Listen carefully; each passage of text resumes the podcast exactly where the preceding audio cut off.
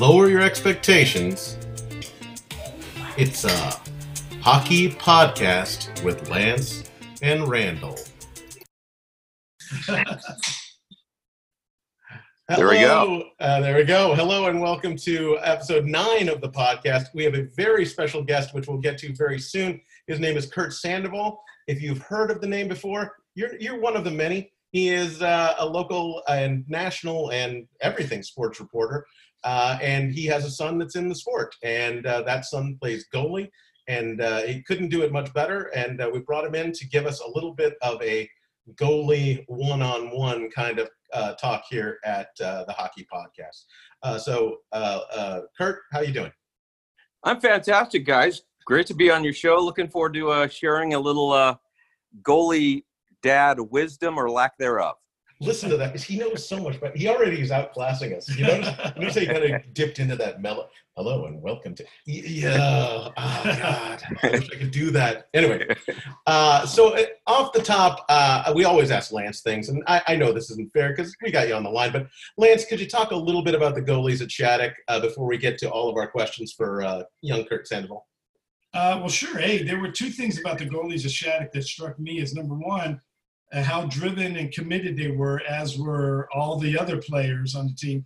But number two, which would probably lead me into a question for Kurt, is that I always noticed, I don't know why, but it seemed like there was always like two groups of people on our teams. And there was the skaters and then the goalies. And it seemed like the goalies were kind of in their own little world, as were the goalie dads. And I'm just wondering what always drove that they just seemed to be in a different stratosphere as us, and just kind of approached the game differently, thought about the game differently.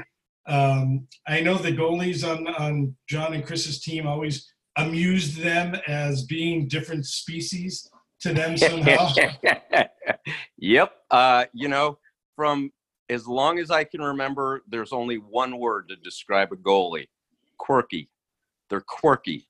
And my son, by nature, is an introvert, and he's ADHD, and so playing hockey is really good for his brain, but it doesn't surprise me at all that an introvert who's ADHD and is incredibly quirky is a goalie, because let's face it, why in God's green earth would you want to put pads on and have someone fire a piece of rubber at you? Exactly. You got to be a little quirky. Well, and also you got to be focused. I mean, if you're saying that the kid is like detail-oriented, there's no better position for detail-oriented out there. Maybe major league pitcher is like that, but goalie has got to know everything about every move that he's going to make. Yeah, you know, it's in some ways, and I cover sports for a living, and it's similar, but it's also very different. In football, the quarterback touches the ball every play. He's the only one who touches it every play. Unless you're playing with Terrell Owens. I don't need to correct you there. If you're playing with Terrell Owens, I'm sorry, go ahead. But the goalie is very similar in terms of there's no shifts. You know, by and large, you play a game or you don't play at all. And so, which is good and bad. And it's part of the incredible uniqueness of the sport. Have you ever run up against, because Lance didn't say this about the Shattuck goalies, but I remember Lance talking about, like, size. If your kid's not tall, he can get left behind in the appraisal period. Isn't that what you said about Shattuck, my friend, or am I putting words into your mouth? Well, you know what? I wouldn't say Shattuck. I would say everywhere. Every team, right, that I've ever played on, it always seems to be that they navigate, especially in the critical games, to the bigger kid. And sometimes on some of the teams I played on, the bigger kid wasn't the better goalie, but they just felt more comfortable with the bigger guy filling up that net. And you know, it's interesting you say that, because as your kid develops, and my son's 17, and I'm 5'11", but Trevor's now 6'1", but he hit his growth spurt right around 14, 15. So when he was younger, I mean, none of those kids could cover the pipes and weren't that athletic. The big thing I think now is, and so when they're younger, they always went with the bigger But now it's really two things that I notice is they really love the athletic goalie, the goalie that not only just has a huge wingspan, but obviously that can go side to side with incredible, speed and quickness, which is a technique sport. But here's the thing I've noticed is if the head coach is picking the goalie, or do they have a goalie coach picking the goalie at the younger levels? Oh, that's interesting. I didn't even know that happened. Well, that's a big deal. That's why, as we tape this out here in Southern California, at the 14-year-old level, one of the big programs is the Burbank Bears, and they're always ranked nationally. They have a goalie coach. And I've just noticed this as you go along. There's things that you just don't do. And I saw a prep program that Trevor played with over a tournament. And one time the coach played a goalie in back-to-back games in a tournament. And a goalie coach, that's like a cardinal sin. That would be the equivalent of your skater skates every shift. And so you just realize, okay, that coach doesn't understand the position. So there's things like that are fascinating to me. Yeah. Now did you ever have a goalie coach did he pick who was in the pipes for every game, or did the head coach do it? So it depends on what level you're playing, and the older you get, the less there is. In the club world, there's kind of this philosophy that you're pay to play. So they split time, and if you go to a tournament, and let's just say you play, 3 games and then, or 4 games rather, and then who gets the 5th game? Let's say the 5th game is the playoff championship. It's whoever had the better game. It's not, who are there. There's also situations where they're very even. So it's tough to call, and one's hot and one's cold. We've been on situations where, Trevor's clearly the better guy. The other guy is either smaller, a year younger, less experienced, so he gets more playing time. And then you have the others where they're just going to split no matter how good or bad. But as the older you get, obviously that diminishes, and they're just going to play who's ever better and whoever puts in more hard work. Well, that leads me to a question for you. Actually, a couple of questions. The first question is, John and Chris are just getting off a team where the mom of our goalie didn't go to one game, and she said she couldn't handle the stress and the pressure of the son being back there, because as a forward sometimes you make a mistake, no one even notices it's his fault, or a defenseman, but the goalie is always there. So I'm just curious, have you developed any techniques or any type of advice you have for people on how to manage that stress? Because this mom, she just can't manage it. She just prefer not to be there, hear about it later. Perhaps a pharmaceutical regimen you'd like to share with some of our friends. Well, you guys, I know you guys pretty well. That's what the beer between intermission is all about. All kidding aside, I have a little bit of a different stance that I try to portray, and I'll say I'm also guilty of not doing this, but I minored in exercise physiology, and I've always been fascinated by the mental, emotional side of sports, because you really can't measure it like a statistic. And for my son, we preach as a family on don't let the scoreboard dictate your success. He's played games where he's won and played average. He's played games where they've lost and he was standing on his head. So knowing that coming in is one thing. Number two is the old cliche that success is when you have, preparation meets opportunity. So did you prepare all week? Did you prepare emotionally? Did you eat right? So the worst game, and look what the brain does. It goes to the worst game Trevor's ever played.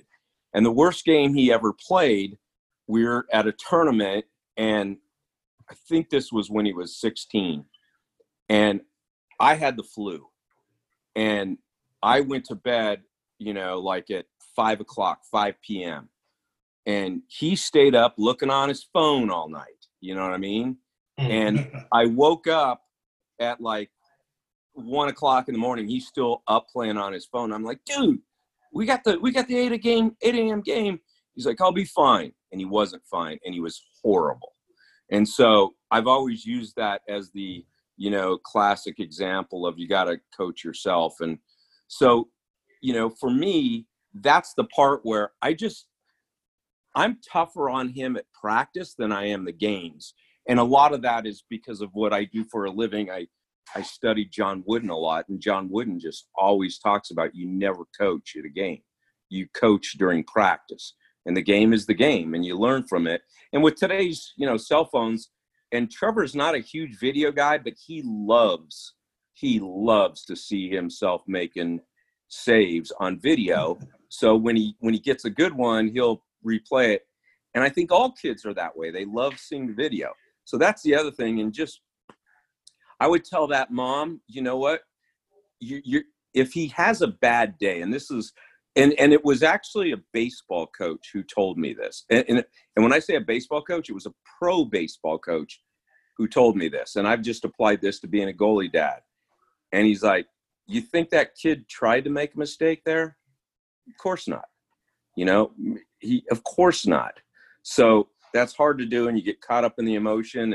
And I've been guilty of that. Shoot, one time we were playing in Valencia against his former team, and the guy keeping, you know, track of shots on goals was snoozing and playing on his phone, and I'm ready to go have a conversation with him, you know, about a stupid 14-year-old hockey goalie stat. But I think it's a great point you bring up about, like, not coaching during the game or right after the game. That game gives them enough lessons already. They don't need to have much stacked on their shoulders afterwards. They've got enough. Even if it's good, by the way, and bad, they've got glory or whatever the opposite of glory is stacked upon them. And there's not much you can actually get through at that point. So I think that's a great point from that perspective. And, you know, the one thing, whether you're a goalie dad or just a hockey dad or just a dad of sports, you know, the one thing that I feel is I would love to share with your audience is something that Pete Carroll back in the day when he was coaching USC, and he said, and I really learned this the hard way with Trevor, and I asked him, how do you know when to yell at a player or when to hug a player? Because players will react. Some players need to be yelled at and perform better when they're yelled at. Some players will shut down when you yell at them. And they said, and Pete Carroll said, that's why the recruiting process is critical, because you're in the home. So I bring that up, and it was just last year, and we were going in Trevor's playing 16U with Simi Valley. And we're in the playoffs, and I felt he wasn't focused walking onto the ice. He was just a little too laid back, quirky, shall I say. And I kind of jumped out, and I was like, hey, let's get focused up here, you know, and I walked. And after the game, he told me, he's like, hey, Dad, don't ever do that. And he's like, and I said, did I embarrass you? And he goes, no. He goes, that's how I need to be, kind of joking around and loose. And so some kids have to have laser focus. My son wants to be dancing, and that keeps him loose. And so the point being is you got to know what is your kid. And again, as a parent, you've got to know this before. The game is the game, and you have to go into it with your son or your daughter, and you have to say, hey, win or lose, all I care is, you know, just you're Christian, honor God with your performance, scoreboard doesn't matter, you know. Now, that's easy to say, but everybody knows the scoreboard matters. But it's really more about the effort and that, you know, hey, when you come out of this game, win or lose, let's talk about it tomorrow. And because I've just read too much that kids don't like when their parents, especially when they become teenagers, they don't like that when parents do that. I've never noticed my own son cringing and backing away from me as I try to talk to him, Kurt. I've never had that experience with my teenager at all. Maybe you could expound him. Oh, no, I think I can figure it out. Yeah, no. I've had that happen just a couple times, not even related to hockey, by the way. But, right? Yeah, exactly. But you know, he touched on a great point beyond even a goalie that I've heard people be critical of over the last few years is just knowing, like you said, you know, I don't know that coaches at the youth level are doing a good enough job of knowing the player and what drives him, because like you said, that's a great point. That's exactly right. Both of you. Yeah, guys, like yeah. I mean, every coach I've ever had, like the last 4 or 5 years, is very, very uniform, very consistent in his approach. And like you said, I remember in one game, coach came out and he was yelling at the kids and getting on them. And I just know from years past and coaches that we've played for that my sons don't get fazed by that, and they can receive the message and they don't take it personally and they don't get upset. But several parents were like, hey, you know, coach is yelling at my kid. He shut down completely and couldn't play the rest of the game after that. And, you know, the coaches probably need to do a better job. Know who your audience is. My kid is lovingly oblivious. Like, I'll, like, watch him in the locker room, and, like, I'll open up the locker room door, and I'll see, like, the coach shouting at him, you blah, blah, blah, you didn't interview, what the hell, blah, blah, blah. And I'll, like, and then he'll move on to another kid. And then the kid will come out of the locker room, and I'll be like, so, buddy, did he say anything bad? He goes, oh, no, he loved the way I played, Dad. that's and I'll be like, well, didn't he say, because, I mean, I just heard a couple things. Didn't he say nothing bad about me, Dad? It was all pretty much, he loves me. He is, you should see, I almost felt embarrassed. He, you know, I'm like, okay, buddy. So, you know, hey, yelling obviously does not work with my son.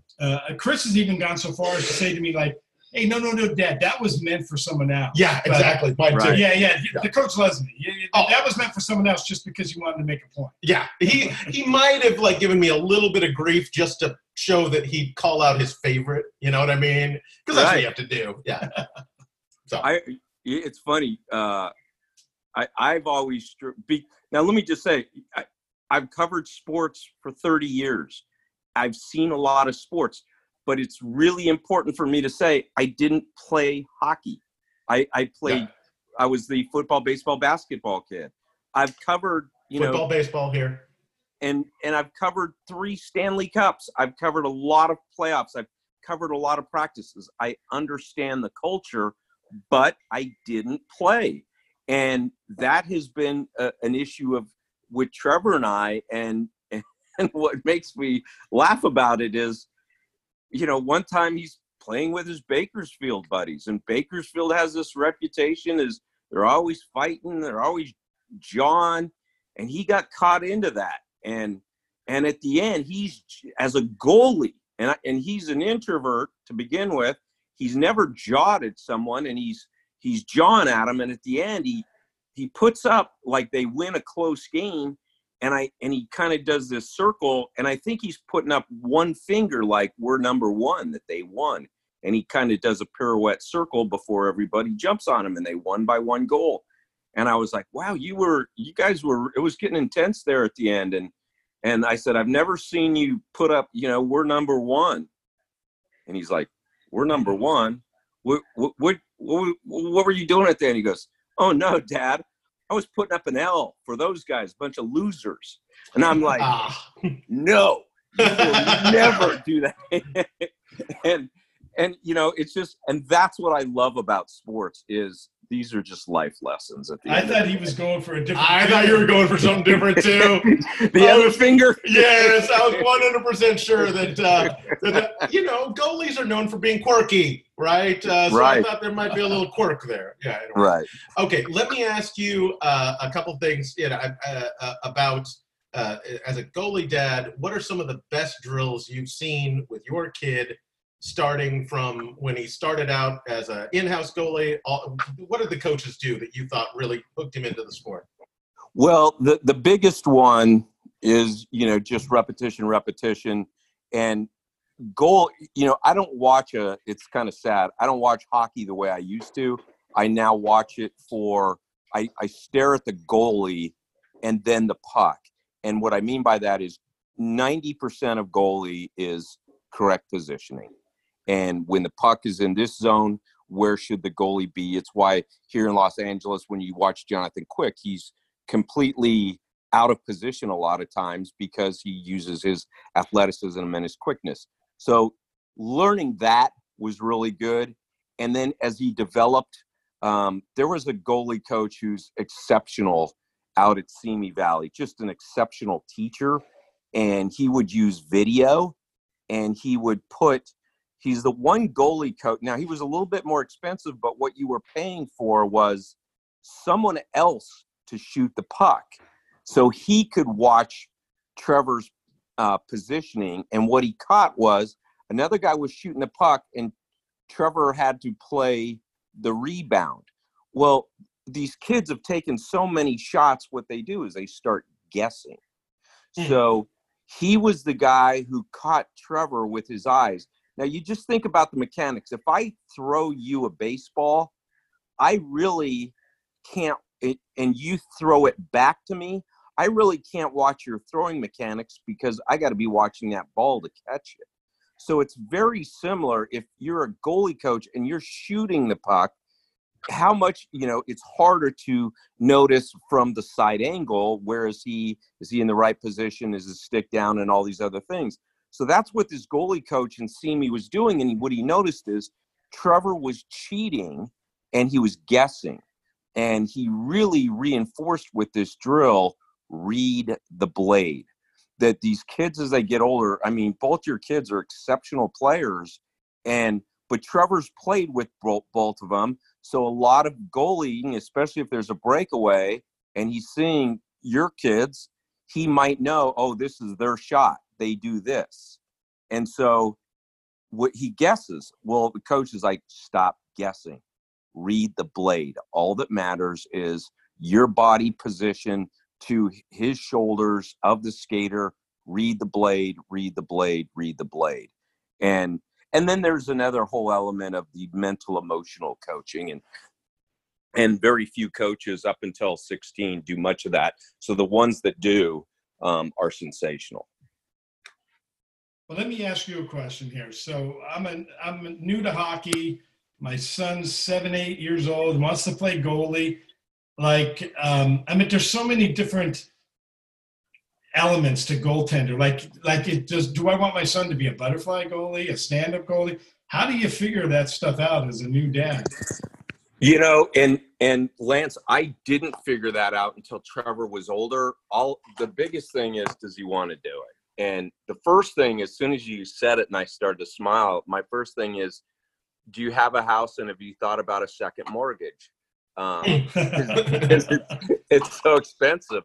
And you know, and really better than me is Drew Doughty, who said when he was growing up, that's what his parents told him when he got 15 is like, hey, we're going to need to take a second mortgage, and we have no problem doing it as long as you love it.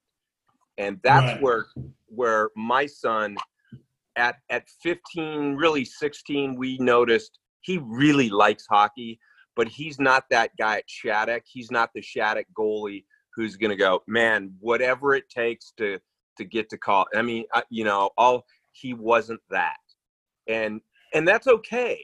So that's one thing. And then the second part that I learned, so there was this a different goalie coach at a different rink who I loved. I loved him. I loved his mental approach. He would set video cameras up. I loved him. Trevor wasn't his biggest fan because he was – kind of forcing his style on Trevor, and it was square peg, round holes. So it's just a communication with your son or daughter, what they like.